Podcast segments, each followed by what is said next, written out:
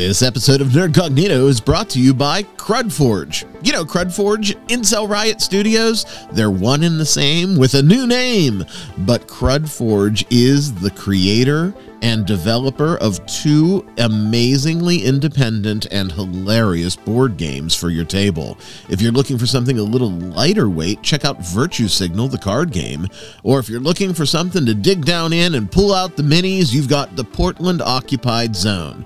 Both are incredibly tongue in cheek and well produced board games that will allow you to insert yourself into a certain end of the political spectrum with amazingly hilarious comedic results. We cannot recommend both games enough, and not just because they're a sponsor, but because they're good games. Incel Riot actually forwarded us a copy of Portland Occupied Zone, and we have been holding back on doing a formal review because they're our current sponsor, but we can't wait. And it is certainly something that we can endorse for you to bring to your table.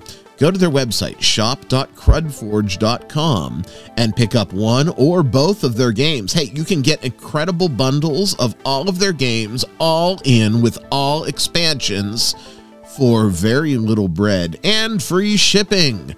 Shop.crudforge.com. It's the place to outfit your table with their stuff. They support us. You should support them. Now, on with the show.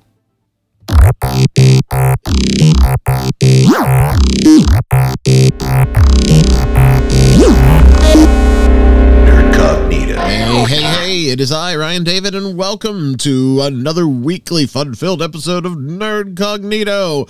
We're running on all cylinders today. That's right, vacations are over, summer is winding down. We are getting inching towards my favorite season of the year, and that's autumn. Ah, breathe that fall air that's on the horizon, and welcome my good friend Bert. Hey, Bert, welcome back. Hey Ryan, good to be back. How you doing today? Good. I'm, uh, batteries all recharged from your vacation. Uh, you were down in sunny Key West. Yeah. Oh yeah, man, it was great.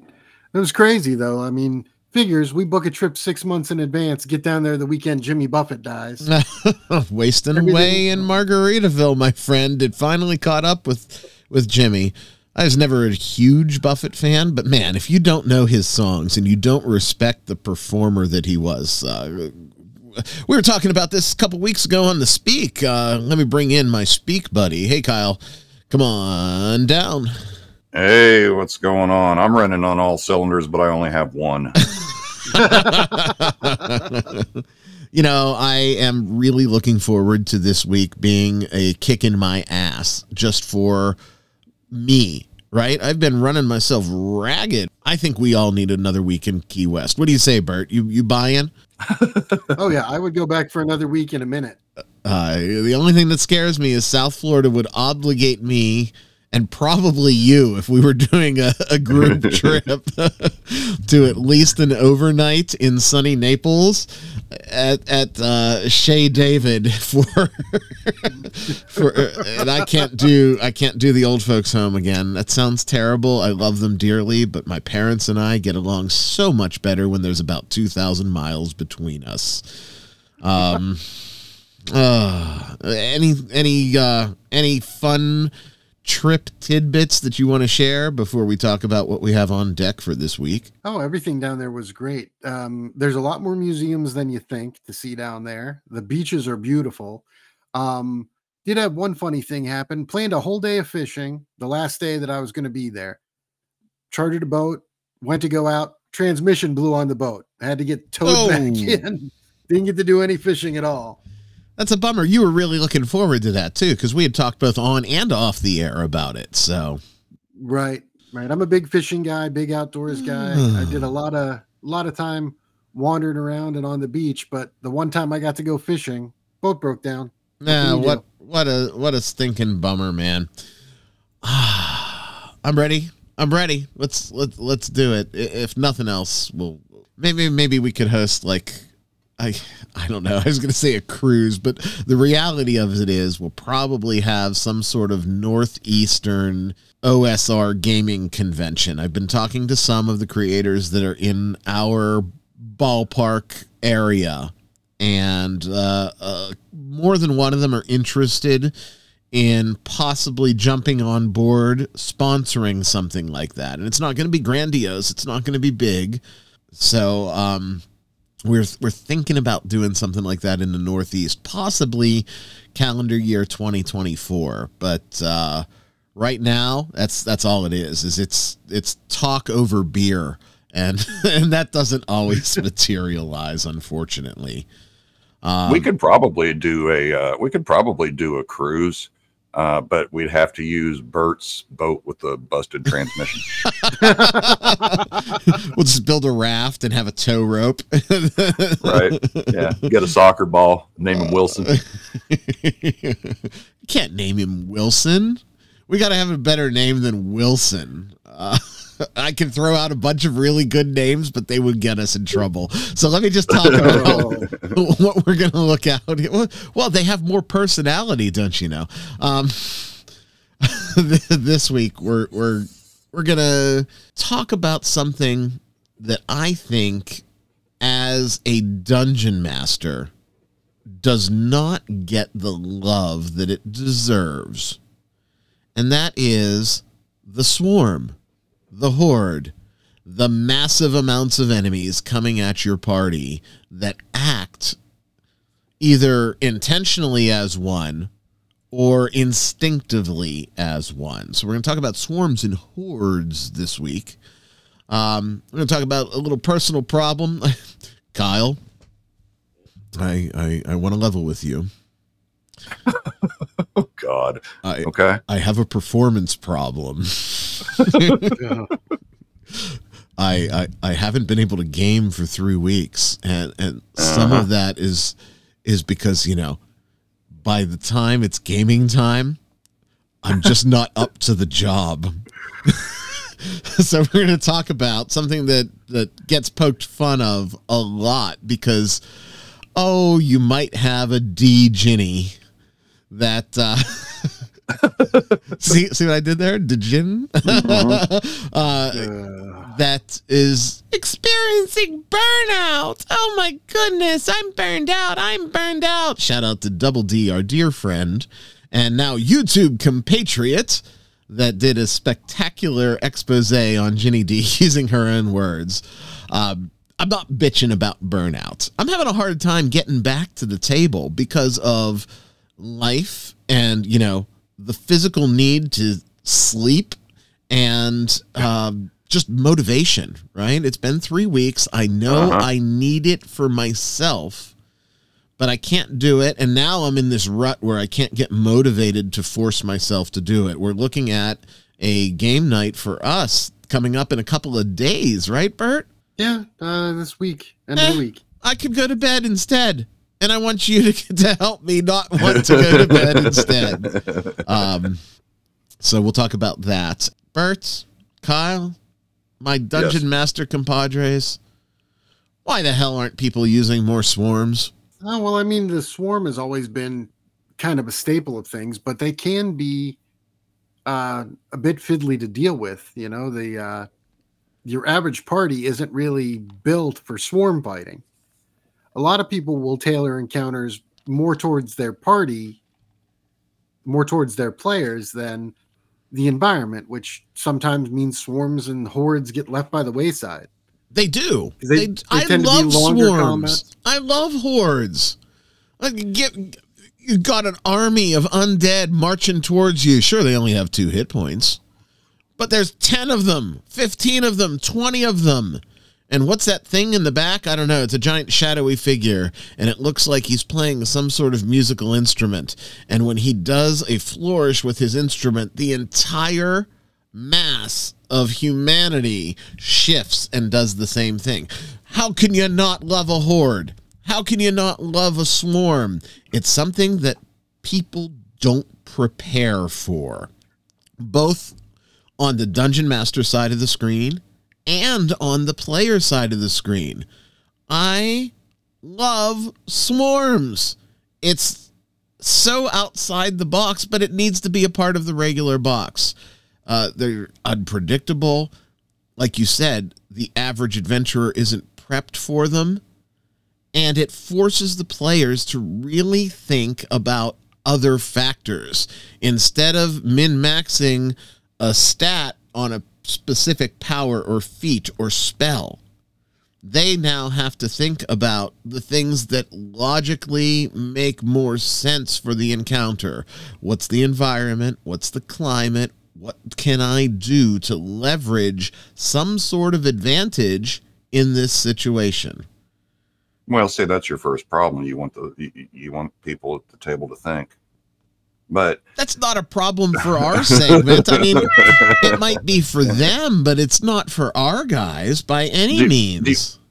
do you think that it's a problem with uh intimidation and and okay so hordes should be intimidating you know from your pc's point of view your your your fighters out there and oh my god here come 50 zombies or or whatever you know what, what am i going to do but they're also intimidating um from a mechanics point of view running the game and you almost need something to you need something like a scarlet heroes kind of thing where the where the pcs can do hit dice damage instead of hit points because otherwise, you know, the DM doesn't want to roll 50 20 sided dice no, I, I hear see you, who hits and who doesn't. but this is where the beauty and flexibility of the hobby comes in. When I run a swarm, I run it as a single solitary monster. You know, it is a swarm. It might cover an entire swath of area. So everybody's engaged with it. But I'm running it as a monster. And then thematically, as you whittle away at that monster's hit points, right? Because hit points hit points are the great gag reel of all tabletop role playing. Uh-huh. They're so abstract, right? They are just a representation of the willingness of a body to continue to go. And that body, in this case, is made up of 700 millipedes. And you laugh, but so they're great. Um, imagine if you have a player that on your consent checklist, they told you we don't want to have any insects that have more legs than six.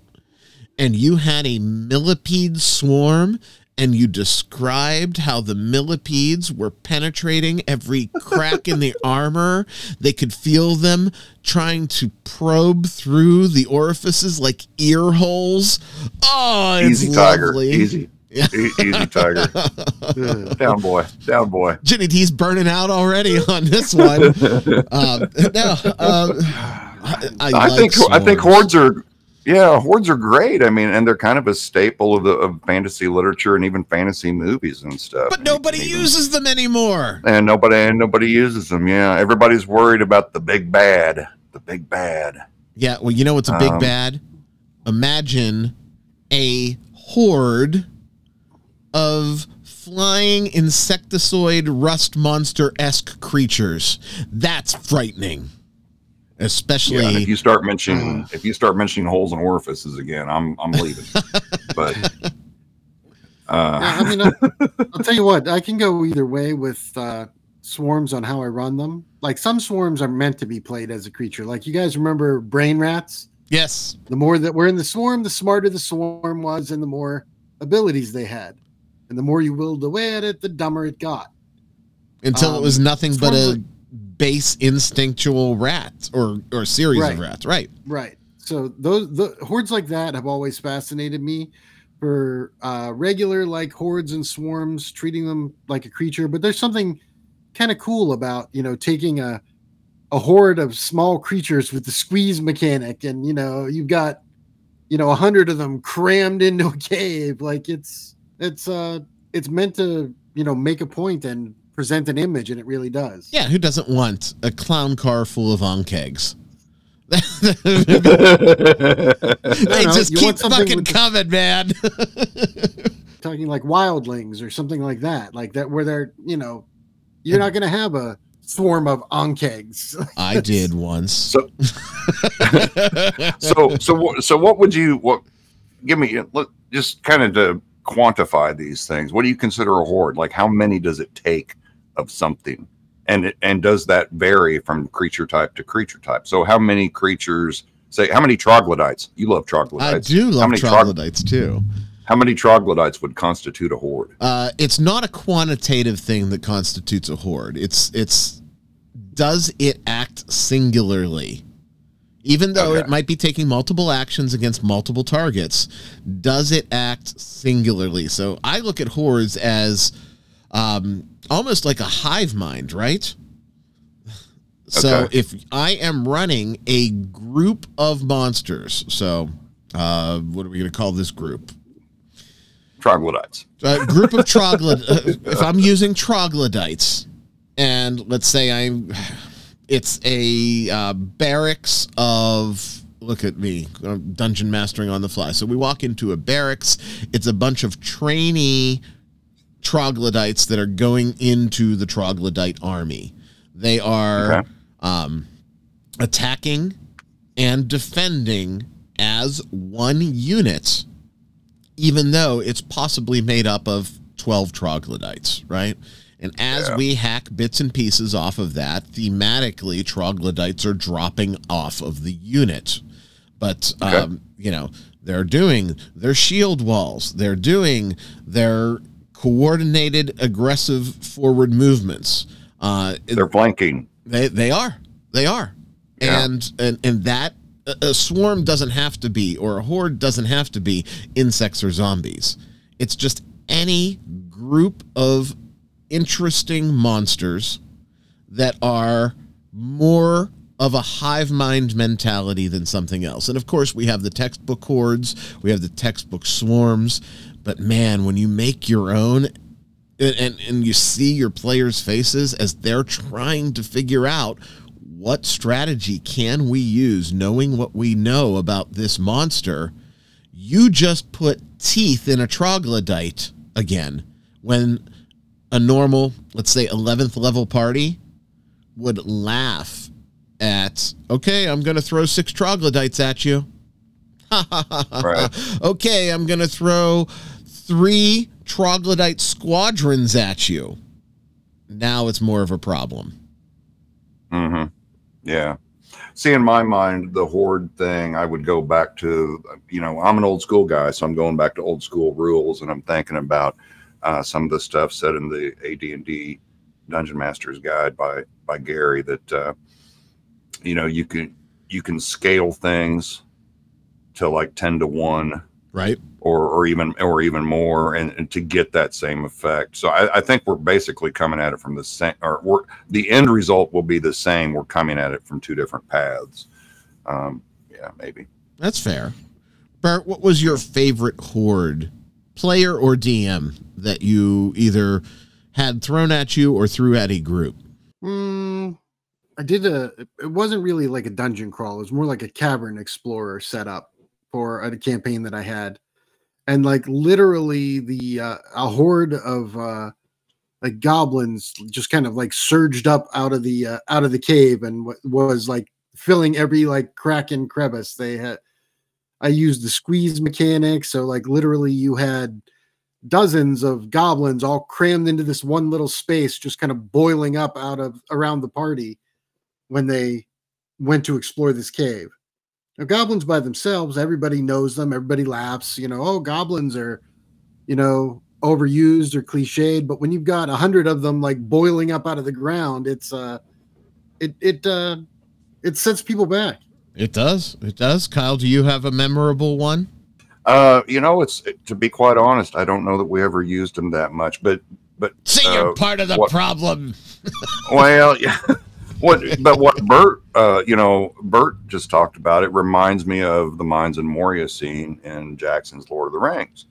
And it also reminds me uh the whole talk about hordes and, your discussion earlier about the dark figure that you know he waves his arms and the whole mass moves as a cohesive unit.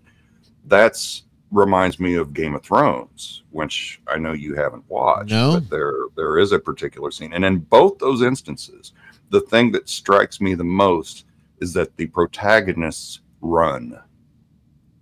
They fight only when they have to in order to keep trying to evade the horde. They do not stand and fight. Um, It's because they're fucking smart. Howard's Howard's Howard's Conan aside, you know, you don't wade into the middle of that and start swinging your sword in, you know, or your axe. You you need to get the hell out of there and regroup and get to some place where you can find that advantage uh, that you need in order to win. Yeah, the the horde is almost an environmental block, right? Nope, can't go that way. There's fucking 500 zombies there. Uh, it doesn't matter. I do remember one horde from way back in the day uh, with an early uh, DM, and we actually used the uh, the 300 battle of thermopylae approach, where we found a choke point where there could only be only a few could get through at a time, and uh, and you know we we kind of took them on there for a while to kind of make a stand. Um, I do not remember how that turned out. I know some PCs died. I know some PCs died, but as well, they probably should have because you don't fight them unless, really, when you have a swarm or a horde, unless you have no option, you should get the hell out of Dodge. Um, my, or one of my favorites, I don't know, it's kind of an oddball monster. If uh, you guys remember the Dust Diggers, they were a Forgotten Realms monster. It was pretty much a desert starfish, only they were huge, right? It, think of like the Sarlacc pit in in uh, Star Wars. okay. That would have been their mouth with with these tendrils. So they were these giant starfish, but they were, according to the lore, supposed to be fairly commonplace in the deserts in the realms. And I said, well, these are just the big ones that made it. And I had a, a juvenile or, uh, you know, whatever I called it at the time. I don't remember, but it was a, a swarm of juvenile dust diggers. And they were the size of a regular starfish, but they would cling and bite on to whatever was going through them. And so, you know, desert tempest, they traveled in the winds of the desert. And there was, it was just a massive thing of killer fucking starfish that were death by a thousand paper cuts, and I almost TPK'd the party with that with that swarm. Uh, I think only That's a really ama- that's that's a really amazing idea. You kind of took the the the sea turtle egg approach to the giant starfish. And okay, there's a hundred of them, but only one or two will actually make it to maturity. That's- right because they they have to come from somewhere.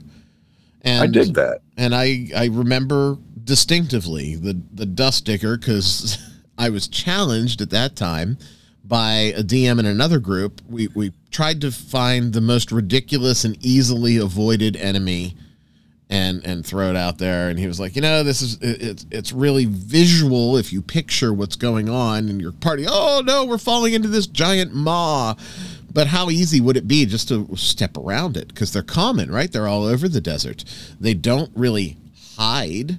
Um, they're kind of hiding in plain sight and i said well i, I got away and so uh, news for the party was they didn't have to look for the big one they just had to look for the thousands of little ones that were coming at them and that was my most memorable swarm slash horde slash whatever whatever it just You want to uh you want to hear something silly? I I was in a party and we got attacked by a by a, s- a horde of flumps.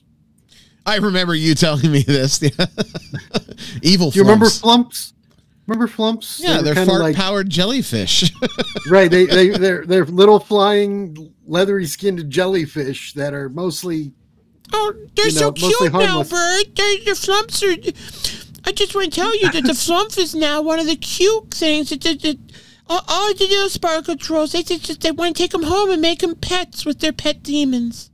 We talked about pet demons this week on on the swarm. Yeah, now the flump is is very common because It's so cute.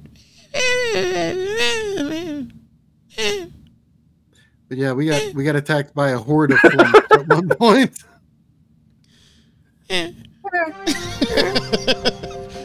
I did. You say said it. You I said said it. it a long time And- ago. a long time ago. I caught it. I caught it this time. I'm proud of myself. Uh,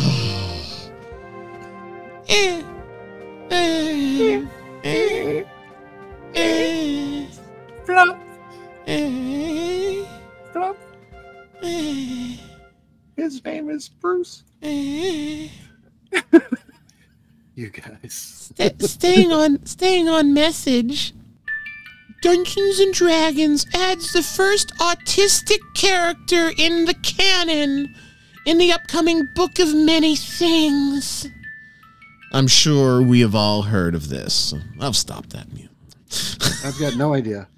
well, uh, this is perfect. Bert, you have no horse in this race.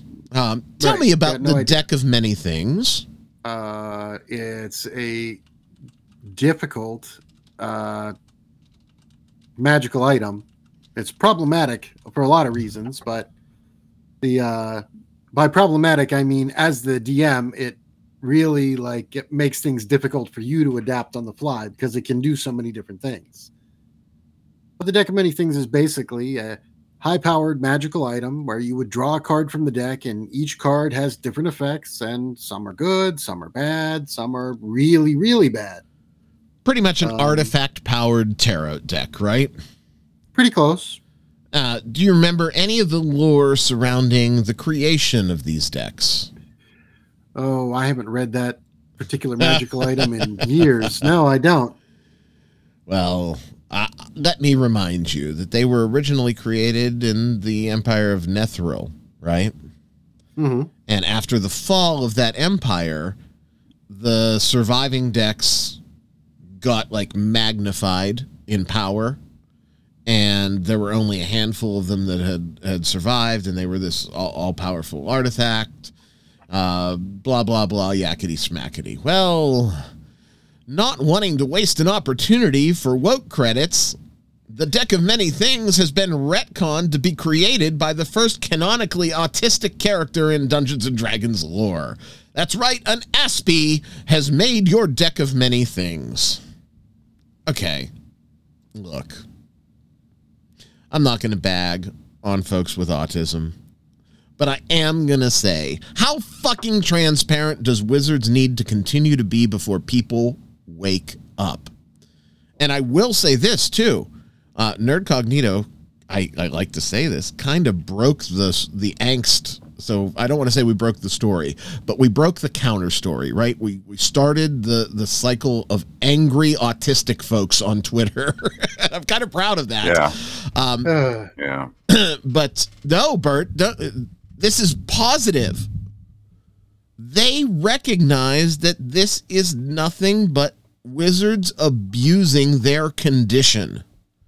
So good for them. Now, of course, that's, those are just grognards. Those are not real autistic people. You got to realize my mom gave me 18 autistic diagnoses to make me special. Um, those folks think that this is great. It's wonderful. But I think the veil has come down. It's been down for our end of the hobby, but now it's coming down for the folks that are caught in the middle. And people are really looking at this and saying, this is nothing but a wag the dog by Wizards to get some woke credit. yeah, I mean, the question is, you know, the the at at least for me is, you know, what's representation and what's, you know, just trying to grab uh, cash grab a community. You know what I mean? I uh, fully, fully Yeah. agree with you. Um, and, Yeah, and this- it's both. Go ahead, Kyle. my biggest problem with the whole thing has nothing to do with autistic people or even autistic characters. It has to do with the fact that they're completely retconning 40 plus years of lore. Oh, that you know, bothers Kyle has already said that if it's prior to 2014, it doesn't exist in the development. that was a different sphere. Kyle. That, That was a different Kyle. not that was a different Kyle, right? That was that was white guys need to exit the hobby real, real quick, Kyle, not you, Kyle. yeah. Um, Yeah, I know, I know, but I just because he says that doesn't make it true. but he's the boss it, of the Ryan. people that are making the game, so that does make it true in Wizards Land. Well, I don't like Wizards Land. They don't give a fuck though, and they own the IP, and that's my problem. That's my problem. Anyway, it's it's. Yeah, and I'm- I don't know why I- we're I mean, I'm one of those- surprised. I'm one of those people that's, you know, representation in media in games, you know, being able to see yourself in characters and things like that is great. But when it's just a blatant cash grab, you know, it's it's is it really representation then? No, no, it's not. It's exploitation, not representation. Exactly. Representation is fine as long as it makes sense and you don't retcon 40 years of lore. in I doing so. cast potato on thee, said the paladin. Yeah. okay, I'm getting it. I'm gonna get in trouble, so I'm gonna read the next article. Uh, oh Jesus, I can't do two sparkle trolls back to back. Let's switch this up. Um, I, I, I, I, uh, I've got a lot of sparkle troll shit this week. Um, Sorry. Keep going. Oh, Pelgrane Press has announced Trail Trail of Cthulhu Second Edition. How about that? That's that's about as far away from. I mean, it is Pelgrane. I like Pelgrane. I give them a pass. They are a mid-sized studio just trying to get by and doing what they need to do. I know that they have some some moments, but again, in this hobby now, where can we find a major studio that is going to go against the grain of what is perceived to be the main audience?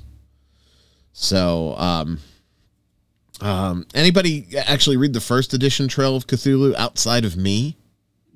No, I didn't. I- Actually, I haven't. I've always wanted to. It's something that's like kind of been on the list and I've just never gotten to it. It it runs Gumshoe, right?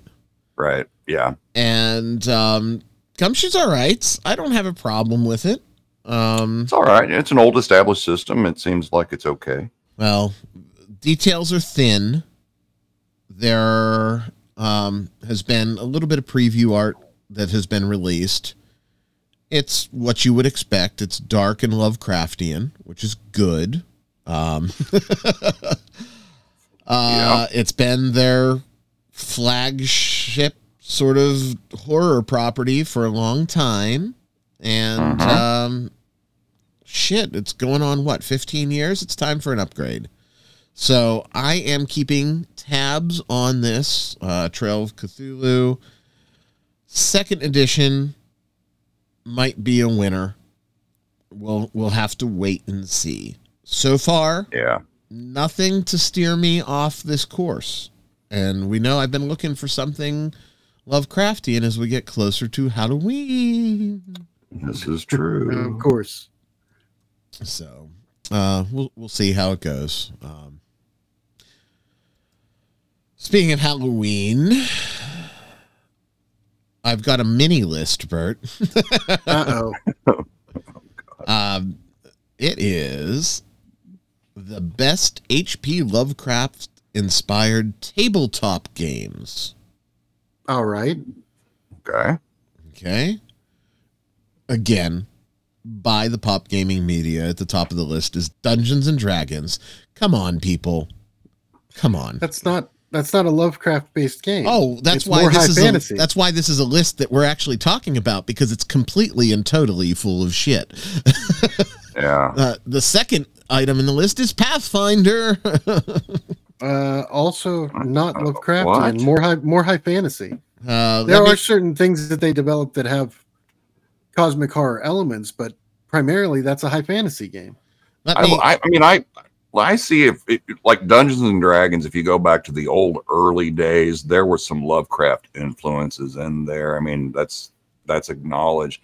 I could kind of maybe see that argument if you're talking 1979 Dungeons and Dragons, but today, I'm sorry, I don't know. On Pathfinder, that's like, no, no, just no, just no, Ryan. just because there's a tentacled monster or a mind Right. flayer doesn't make it Lovecraftian.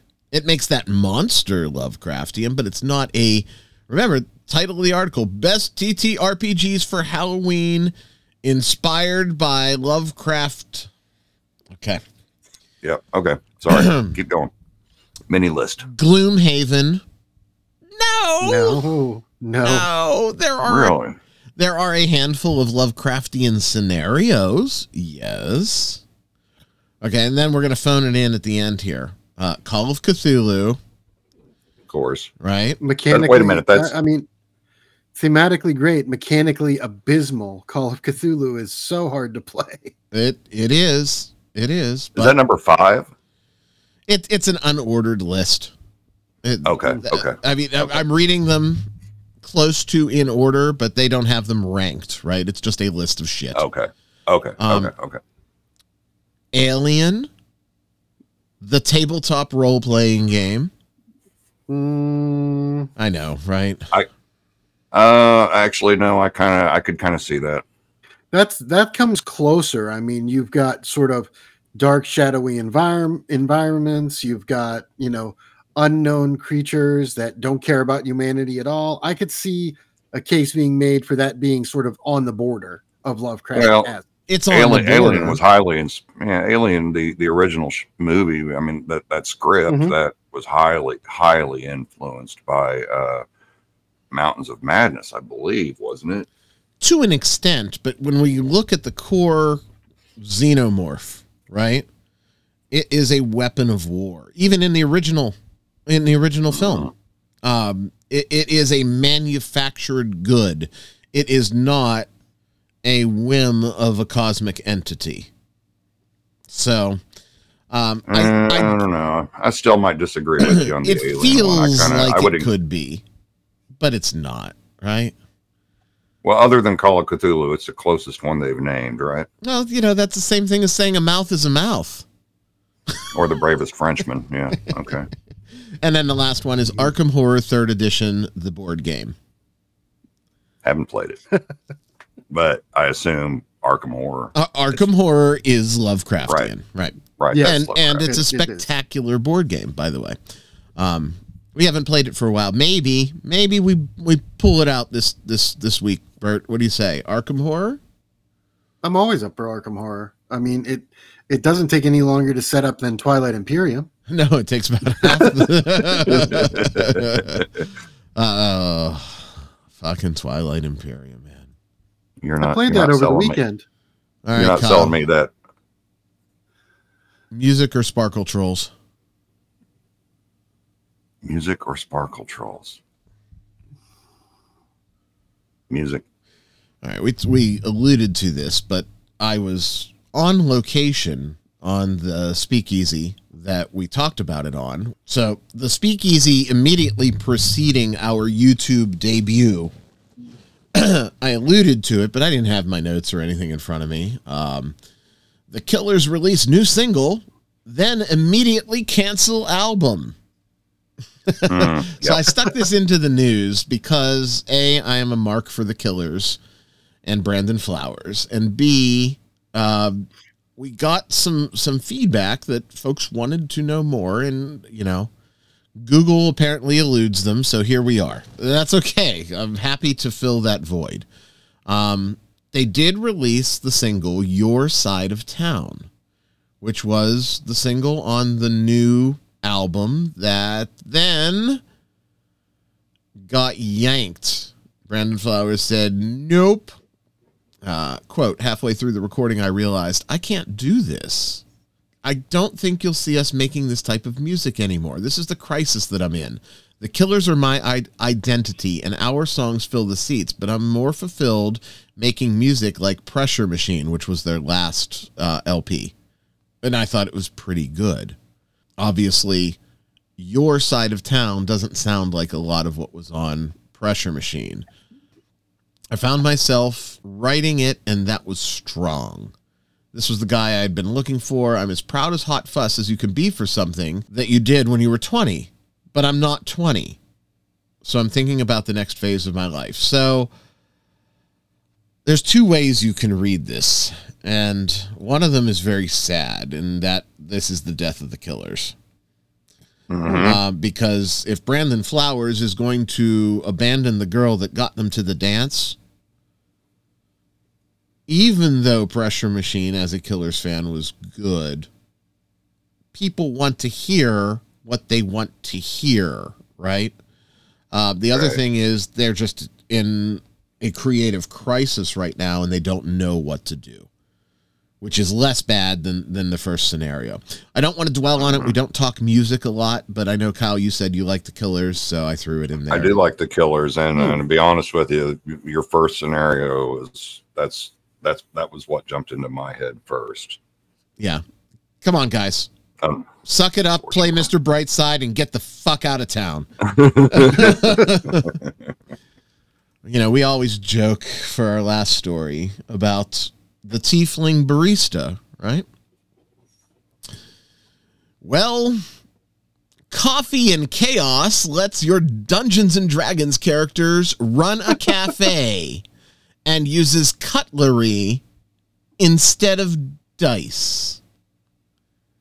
Give your heroic adventurers a stressful day job in food management. I'm not making this up. Do your tabletop characters want to run a cozy but hectic cafe instead of delving into another monster and trap filled dungeon? no, Would you rather wrangle a broken espresso machine instead of an ornery bugbear? no, Save those healing spells for the customer who ate five croissants in two minutes. no. I can't tell if it is 100% tongue in cheek or not. It's definitely some satire. But the problem Yeah. is is it sparkle troll haha or is it we're making fun of them? Either way, the folks aren't buying it. Instead of creating hmm, new they're not characters. Coffee and Chaos walks players through translating a fantasy hero's abilities, stats, and spells into food service appropriate talents. Good God. The wizard can levitate ingredients from the top shelf. The bard can calm the rush of customers. Uh, the fighter will subdue the mimic masquerading as a milk steamer. I'm not making this up. Players Oh use a cutlery based system of knives, forks, and spoons as resource tokens.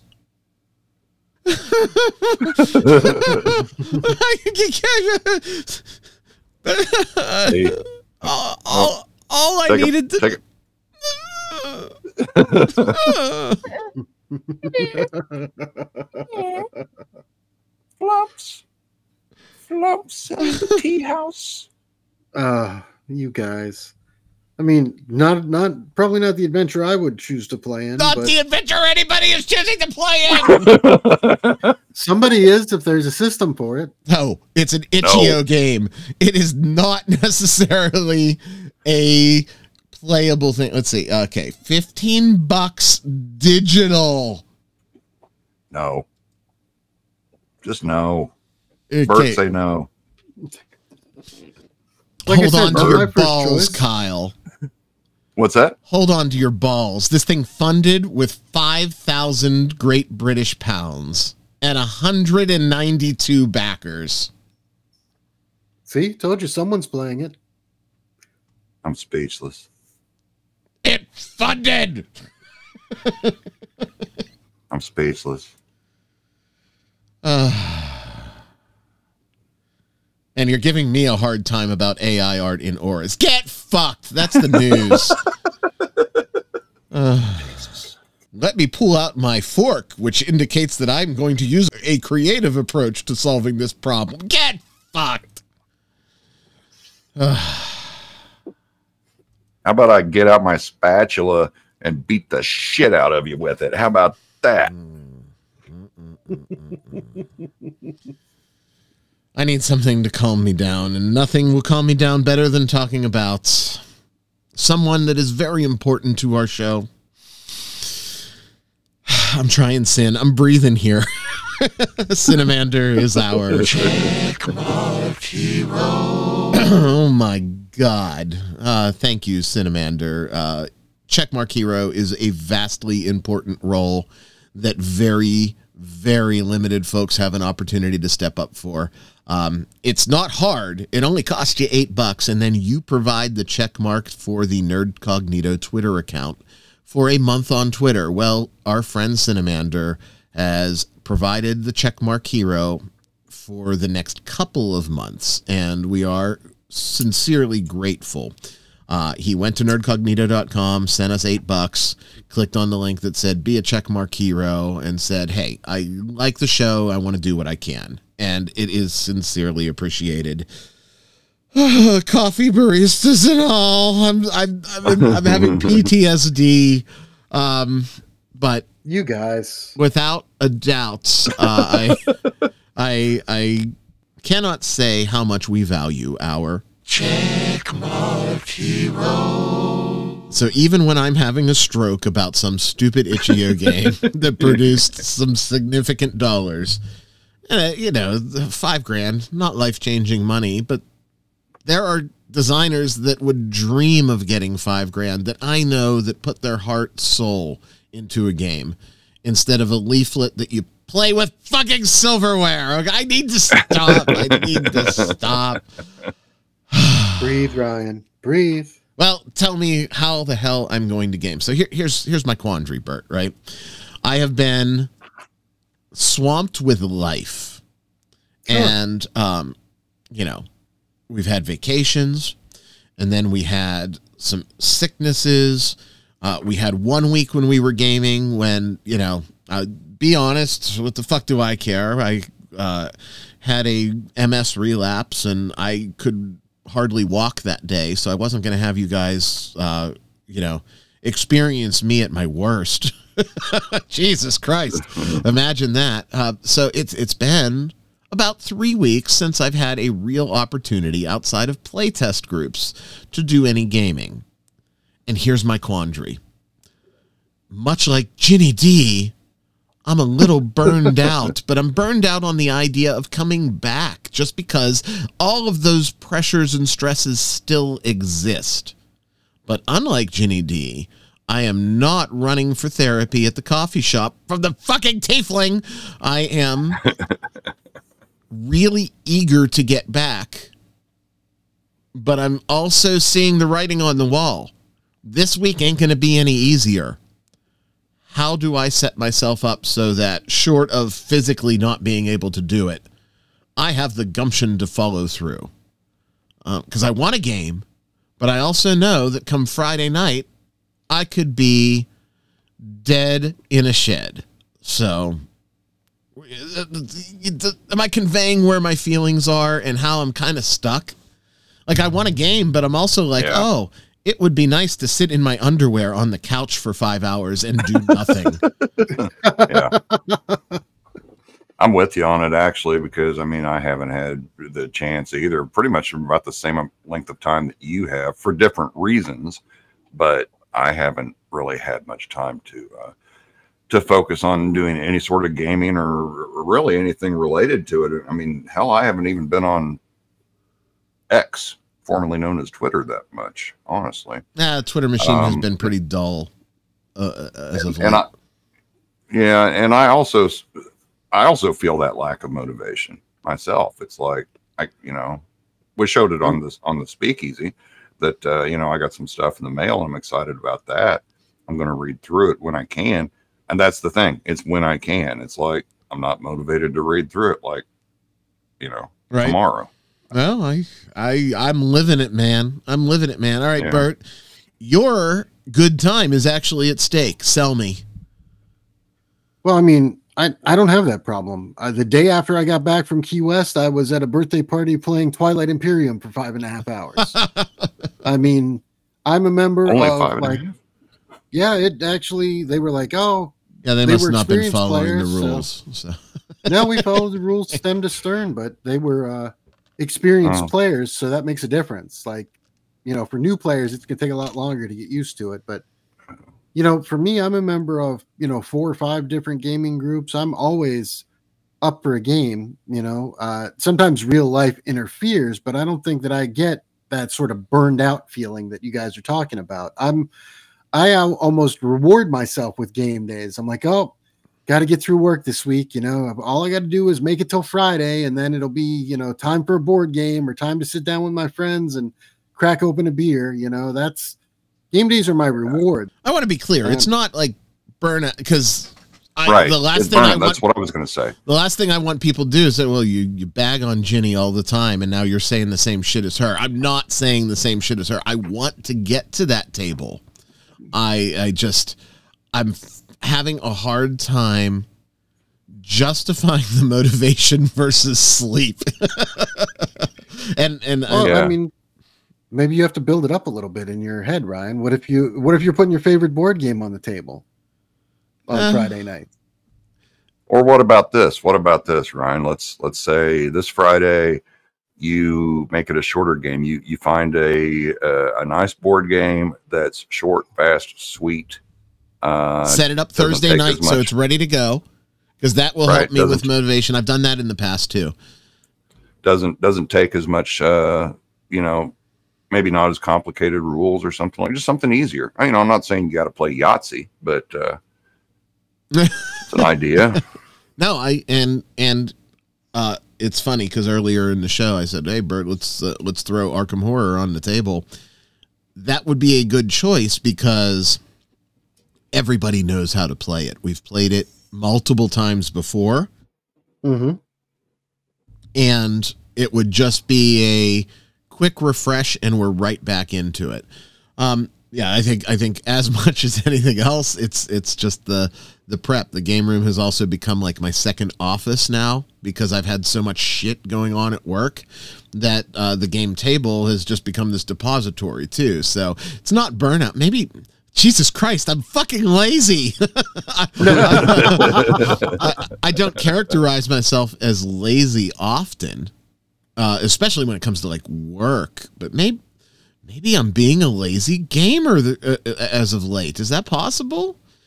Because It's um, entirely possible. maybe I'm working Maybe should- so hard that I don't want to put more effort in, and I'm Right. I'm not honing my work life balance. I need to work 18.5 hours at Target.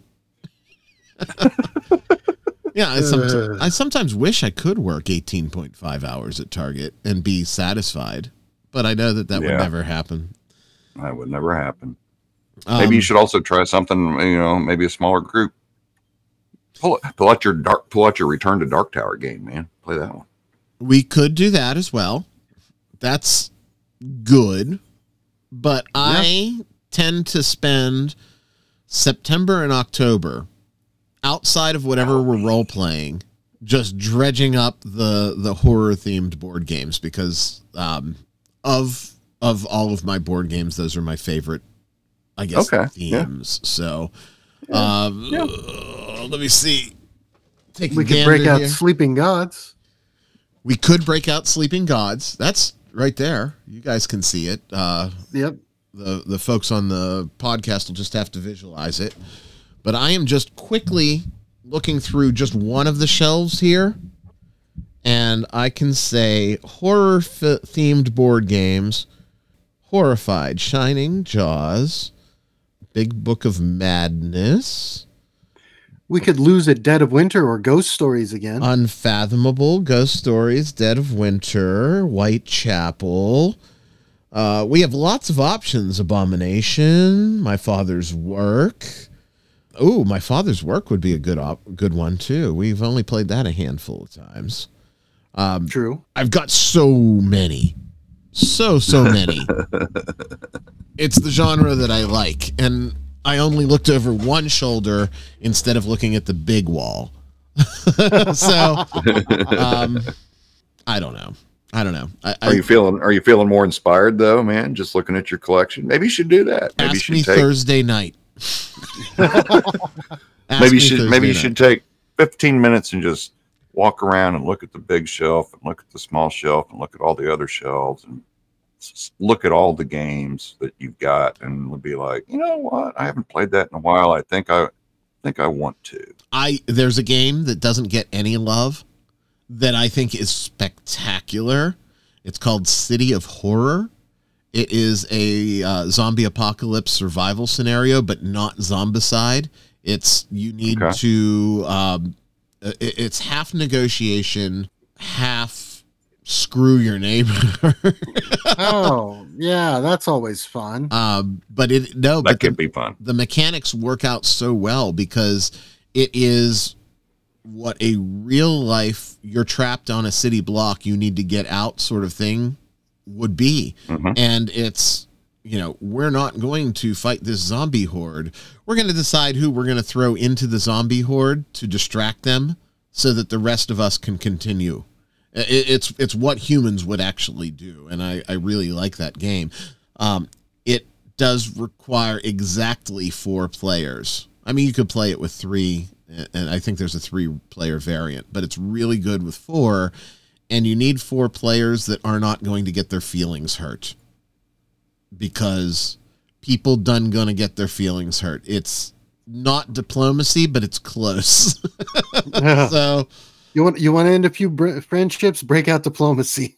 I love diplomacy, but that that doesn't surprise anybody here. um, I am looking at the clock, gentlemen, and it uh, it's looking like it's We're time to go. So, here's what I want everybody to do: if you're listening to this before the Friday of the week that we drop this episode, shoot me some words of encouragement to stay the course and make the game night happen. Uh, you can do that at I hate Ryan David on Twitter. You can shoot Kyle words of encouragement or convince him that he should just razz my ass about it at Dying Breed TT on Twitter. And you can remind the Nerdcognito Twitter account and the ladies that run that that they should be kicking me in the balls to get my gaming done at Nerdcognito. Can't do anything with Bert because Bert's smart and stays off of social media Um, That's right. other things that are of very, very large importance. If you were in the Nerdcognito Nation but sleeping under a rock this week, you might have missed the fact that we have launched the official Nerdcognito YouTube channel. Yes, hell hath frozen over. Um, right now, because YouTube is such a metric environment, the one thing we need from you to do is if you have a Google account or if you have 10 Google accounts, go to the Nerdcognito channel and give it a subscribe. There, you'll be able to find the Speakeasy streaming every Saturday, along with archives of the Speak and archives of this, The Big Show. Uh, the Big Show archives are going to be delayed between two and six weeks. You'll never get the same the week of show on YouTube, but it is a great repository for those of you that are new to Nerdcognito. In fact, we've really gained a couple of folks that said, "Hey, uh, I'm glad you're here. I love the show." Blah blah blah, um, and we welcome them aboard. Uh, but following us on the podcast provider of your choice to make sure you get this show is the first step. And then making sure you have the subscription on the new YouTube is the second. Kyle, am I forgetting anything? Shoot us an email. Let us know what you think. Give us some, uh, you know, give us your thoughts. If Yeah. you want to throw rotten food at us, you can do that virtually. Shh, shh, shh, shh, shh, shh, shh. Dawn's listening. All right. there you go, Dawn. We're making you famous. Two shows in a row. Um, anybody in TTRPG Twitter land knows exactly who Dawn is, and no one wants to invite him to a cocktail party. All right, my friends, that is it. It's time for us to wrap this show up. Thank you again so much. Do all of the things. Follow us at the podcast provider of your choice. Subscribe on YouTube do the Twitter machine things and know that we sincerely appreciate and respect each and every one of you that tune in every single week.